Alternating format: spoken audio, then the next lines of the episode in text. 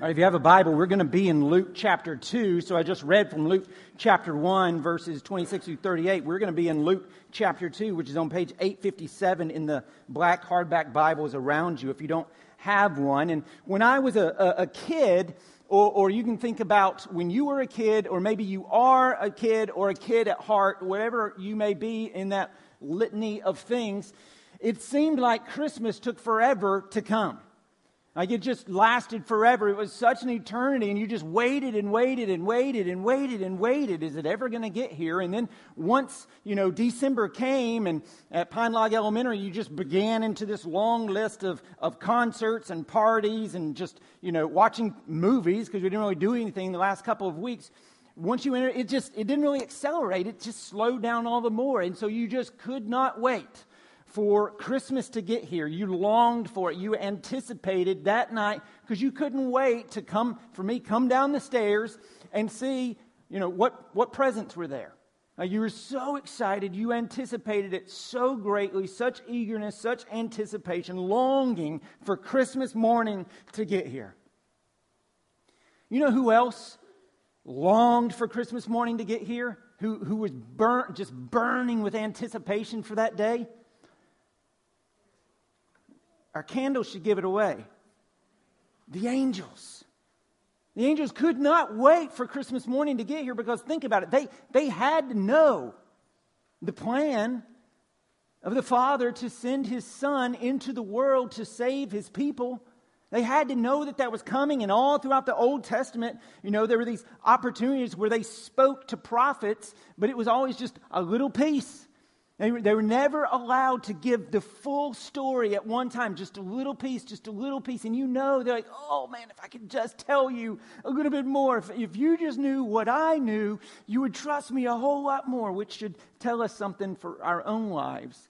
If we just knew what God knows, we would trust Him a whole lot more. And so they longed for this. They could not wait for the morning to get here. And then when, when, when God sent Gabriel to Mary and, and to Joseph, it only heightened their anticipation. That, I mean, it just knocked it off the charts to a whole new level. And then nine months later, God said to him, It's go time.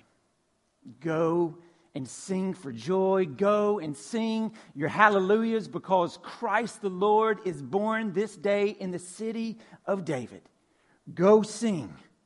And off they go in joy to make the message that they had long waited to announce, to make it go viral. He's come. He's here. He's born. What you've been waiting for Messiah, the anointed one, the Christ. He's here.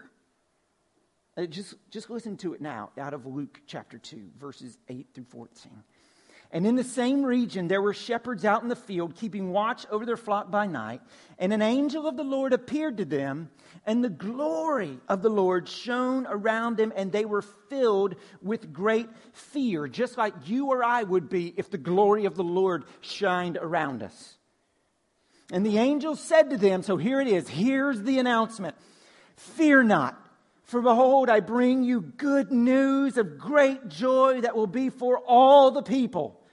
For unto you is born this day in the city of David a Savior, who is Christ the Lord. And this will be a sign for you. You will find a baby wrapped in swaddling clothes and lying in a manger. And so, I mean, what a moment! What a moment! All that they had been longing for, all that they wanted to do.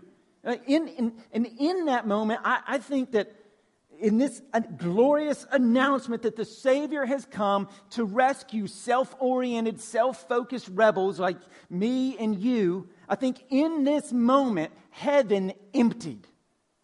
Let's look at verse 13.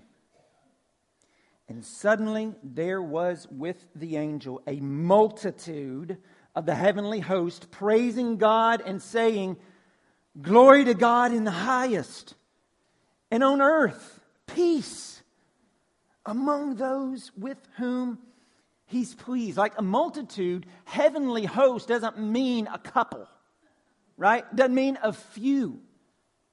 And, and, so I think what's happening here is literally every single one of God's angels crowded in to peek in down at the manger because this was the most amazing thing that had ever happened in history.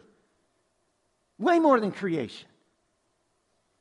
God is becoming man the Son of God, like this is the incarnation, this is what has happened. The Son of God, remaining what he was, God, became what he was not, man, Jesus. Now make sure you do not understand Christmas morning is not the starting point for the Son of God, he is eternal. He became man that day. He's not, not always been man, but he will now always be man. That is the miracle that is happening, and the angels had been waiting. This is the only way we could be saved. It's finally here, and I think they all wanted to see it. That is what Charles Wesley wrote in his great Christmas carol, Hark the Herald Angels Sing. Veiled in flesh, the Godhead see, hail the incarnate deity. This is who Jesus is God in the flesh, full of glory, holy, majesty, and yet born to save his people from their sin. And so, because of that, the angels, that they could not contain it anymore. The announcement is made. They bust out in song Glory to God in the highest, and on earth, peace among those whom the Lord is pleased. My friends, that's what the angel candle is all about. When you see the angel candle, think about the glory of Jesus, glory to God in the highest, and on earth, peace. And think about the peace that He is and the peace that he brings. And so this morning, we're just going to meditate for a few minutes on these two ideas this idea of glory and this idea of peace. And so, first, let's talk about Christ's glory because that's literally the first word out of this heavenly host's mouth. The first word is glory. Glory to God in the highest. And that's because that is just who God is. He is glorious.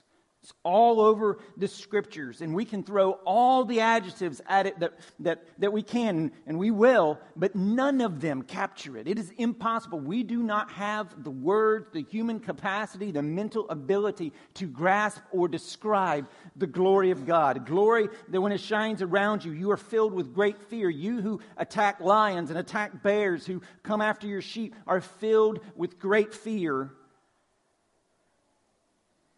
the best we can do is reflect on the fact that God's glory is the idea of His splendor, His beauty, His magnificence, His radiance, His heaviness, His sovereignty, His power, His weightiness, His prominence, His preeminence, His luminescence, His majesty, His holiness, His wonder, His awe, His perfection, His worthiness, His supremacy, His honor, His omnipotence, His omniscience, His omnipresence, His grandeur and greatness that's who God is.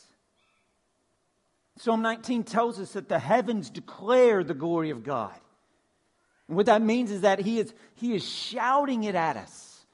He's shouting out, he shouts it with clouds, he shouts it with, with, with rain, he shouts it with snow, he shouts it with blue expanses and, and golden sunsets, he shouts it with stars and galaxies and quasars and supernovas and black holes. He shouts it with, with size and scale and details. Design, like down to the intricacies of, the D, of DNA, how that perfectly is designed and the scale of the universe. I mean, it's, it's 93 million miles from here to the sun.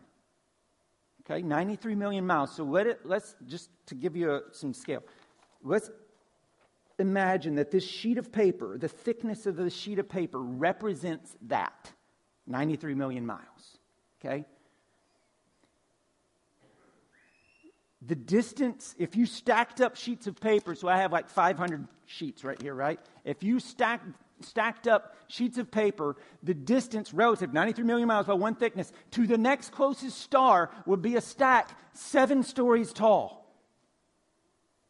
And if you want to do our galaxy, just our galaxy, there's billions of galaxies, just our galaxy, if we took the papers and we stood them on their side like this, it would be a line that stretches 310 miles in thicknesses of paper, 93 million miles each. That's just one galaxy. This is the grandeur and the greatness of God. Psalm 24 tells us that Jesus is the King of glory. That means he is in a class all by himself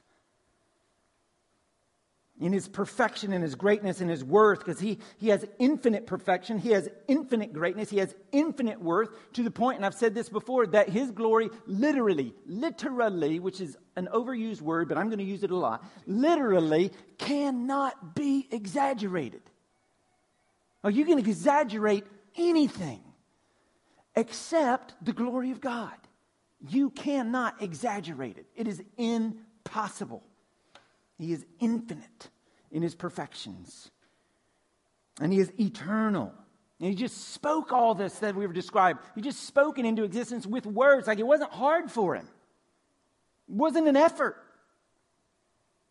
It's how strong he is, it's how powerful he is. There's never been a time when he did not exist. Think about this. There's never been a time when he was nervous. There's never been a time when he was worried. How's this going to work out? That doesn't happen for God.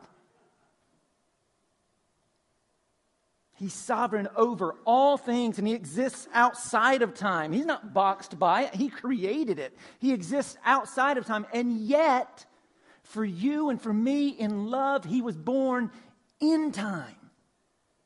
This glorious one, this author of everything, inserted himself into the story. He wrote himself into the story because there was no other way to save us from our sins and bring us peace.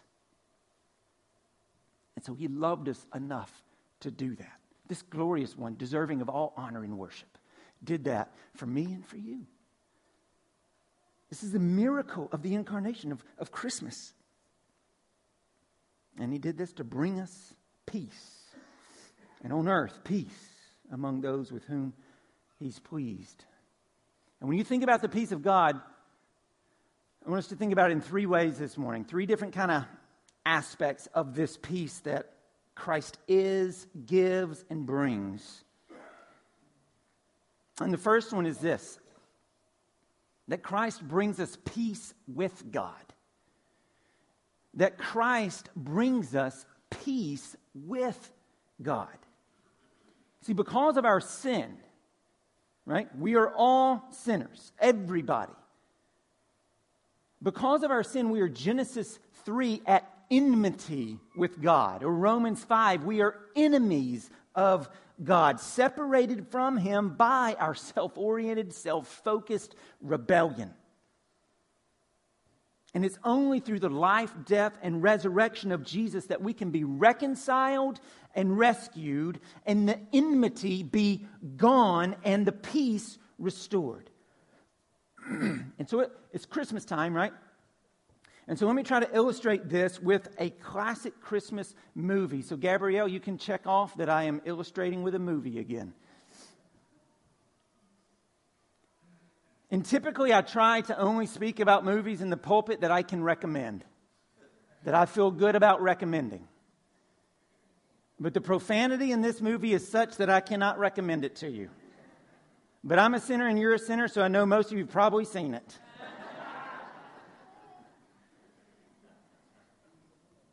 And so, this classic Christmas movie that I cannot recommend to you, maybe you can catch it and watch it on network TV, which will pull it down a little bit. Nevertheless, it does make the point, and I want to help settle a debate among many of you. And it's this Die Hard is a Christmas movie. right? And not, I mean, seriously, think about this. Not just because it's set on Christmas Eve.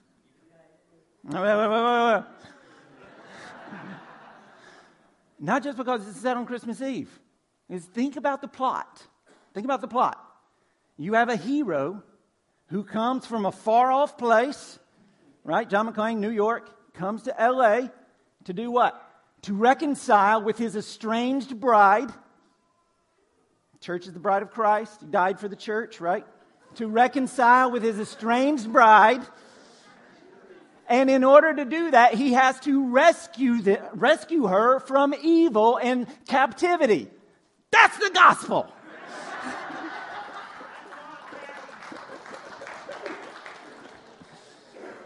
but that, I mean, seriously, a hero travels to a far off land, reconciled with his estranged bride, and he has to rescue her from evil powers that hold her captive. That, that, that is, in a nutshell, like what's happening at, at Christmas. That's why Jesus came. He came as the angel told Joseph to save his people from their sins. And so, as the fourth century theologian Jerome, who translated the Latin Vulgate, if you have a background in Catholicism, that's, that's the Jerome we're talking about. This is what Jerome said. And Jerome said that Jesus was born in a dung heap because that's where he knew he'd find us. And so mild he lays his glory by, right? This glorious one. Born that man no more may die born to raise the sons of earth, born to give them second birth. Hark the herald angels sing glory to the newborn king. And so, number one, Christ brings us peace with God. Romans 5 1, therefore, having been justified by faith, we have peace with God through our Lord Jesus Christ. And so that's the first kind of peace peace through Christ with God. Second, he provides us, as Philippians 4 7 tells us, with the peace that passes all understanding. The peace that passes all understanding. That even in the midst of tragedy and heartbreak, and I know Christmas time sometimes is filled with that for, for some of us because of things that have gone on, that have transpired in our lives. Christmas can bring out a, a heightened heaviness of heart. And so, even in the midst of tragedy and heartbreak, and wondering with the psalmist, why, oh God? And how long, oh Lord?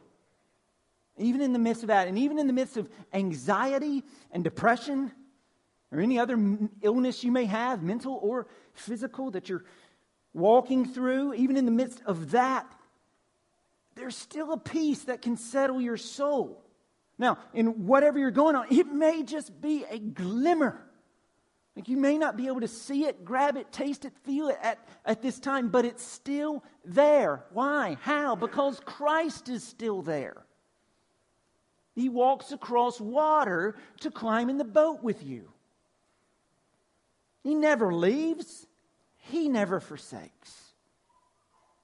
I mean, part of the reason Christmas happened is because God loved us enough to suffer all of life for us and by our side. In Christ, you never have to fear that you are alone in your sorrows or in your pain or in your humiliation or in your loneliness. The one who made the world entered it as a child and experienced all of its hardships and injustices so that by God's grace, He could be our comforter and our hope and our peace. And friend, if you're in Christ, just, just remember this. Christ never calls his children names. He never call, he never says, you know, loser, failure, stupid. He never calls you these names. He never says you're, you're useless. You know, God calls his children beloved. He calls you heirs. He calls you mine, daughter, son, redeemed, my child. And it's, it's like in that, when you hold on to that, there is a peace that will settle your soul. When this God of glory says, You're mine, and I love you, and I am your Father, and I am proud of you because of Christ. There is a peace to settle your soul. And so, like the song that we have sung in the past, Come weary and tired, worn out from life, step out of the shadows and walk in the light. There is a peace to settle your soul. There is a peace that is calling you home. Friend, if you've strayed or you've never trusted in Jesus, or if you are weary and tired and worn out from life, there's a peace that is calling you home, home to Christ, who is Ephesians 2:14, our peace. He himself is our peace. And so number 1, there's a peace through Christ with God. Number 2, there's peace in Christ. He, he is our peace, gives peace that passes all understanding. He himself is our peace, Ephesians 2 14. And then finally, number three, there is a coming peace from Christ. There is a coming peace from Christ. Like peace, in, in one sense, the word is already here. I mean, the kingdom of God is, is already here. A kingdom of peace has already been inaugurated, right? With the dawning of Christ, but it's not yet fully realized. First Advent versus Second Advent, right? Uh, so you can think of it as a sunrise. Like if you go out and see a sunrise, and um, I mean, a lot of people take photos of sunrises in the morning. We have some fantastic sunrises here in Tennessee as well as sunsets. But you'll see these sunrises in the morning, and when a sunrise pops up, I mean, the, the earth is filled with light, right? Long before the sun ever cracks over the horizon. But it's not until the sun, sun cracks over the horizon that the, the full glory, the full, like the fullness of light appears. And through faith, Christ's light is that same way. Christ's light already shines salvation and hope into our soul, even though it's not fully here. Like we already have the removing of our guilt through faith, at the removing of our shame. He gives us peace with God. He places us into the family of God. He gives us confidence. He gives us assurance. He gives us power to fight sin. He gives us peace that passes all understanding. And yet, we are still waiting for the complete dawn of salvation and peace, for the complete realization of our hope. When all that's been broken is restored and Christ's kingdom of peace, Isaiah 9, that John read, is fully realized. Like, listen to Isaiah 9 again. The prophet Isaiah kind of crunches together some aspects of the first and second advent, and we now 700 years, well, 2,700 years removed from Isaiah, who prophesied 700 years before Jesus, 2,000 years after the birth of Jesus, see first in Advent, there's a separation between them. He kind of crunches it together. And listen, for the yoke For the yoke of his burden and the staff of his, of his shoulder, the rod of his oppressor, you have broken as of the day, as on the day of Midian. For every boot of the trampling warrior in battle tumult, and every garment rolled in blood will be burned as fuel for the fire. For to us a child is born, to us a son is given, and the government shall be upon his shoulder, and his name shall be called Wonderful Counselor, Mighty God, Everlasting Father, Prince of Peace, of the increase of his government and of peace. The increase of these things, there will be no end on the throne of David and over his kingdom to establish it and uphold it with justice and with righteousness from this time forth and forevermore. The zeal of the Lord of hosts will do this. Friends, the message of Christmas is not the easily marketed warm and fuzziness. It's that Christ is on his throne. That the kingdom is at hand First Advent has happened, and very soon, Second Advent will happen. Christ will return, Christmas number two, as it were. But not this time lowly and meek in a stable, but as a warrior king on a horse, tattoo on his thigh, sword coming out of his mouth, blood on his robe, and snake boots on his feet to crush forever the serpent. And the kingdom, made up of all who believe, from the beginning of humanity to when Christ comes again, made up of all who will believe, when Jesus returns, this kingdom comes in its fullness.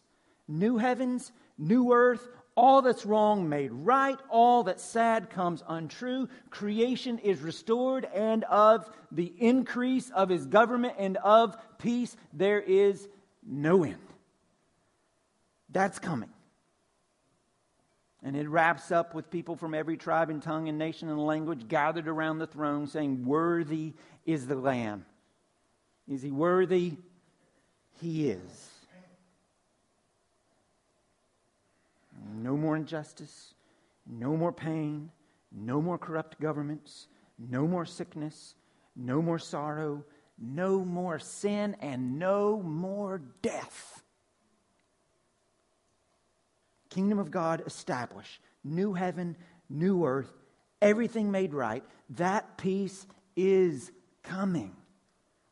And so, yes, with the angels, let us sing glory to God in the highest, and on earth, peace. In KJV for a minute, goodwill toward man. Let's pray. And Father, we know that this peace, that we are to shine this peace, we are to show this peace, but we also know that this peace that you rain down and you say, among those with whom he is pleased, Father, we know that, we are, that, that you are pleased in those who trust you. You're not pleased in us for, for what we for what we do, who we are, where we're from, what we have. You're pleased in who we trust. You're pleased when we recognize we are sin wrecked rebels, hell bent on our destruction but hurtling along thinking we are going somewhere and we don't need you. Or we live out a life of crisis only Christianity. We don't need you day to day, but oh, here's a situation. Let me come running to you. And you're gracious enough to take us aback. You are so gracious and kind. But at the same time, you say, There's so much more, daughter, son if you will walk with me. And so, Father, help us to walk. Help us to trust. And Father, we just praise you today. And we bless you because you are glorious, Jesus. And you are king, and we are not.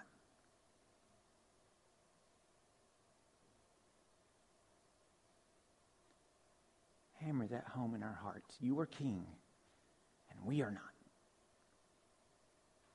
We don't give orders to the king, we take orders.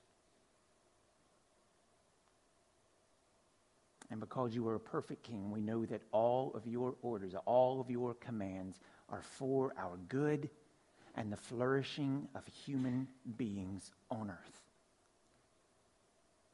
Help us to trust glory to your name. Amen.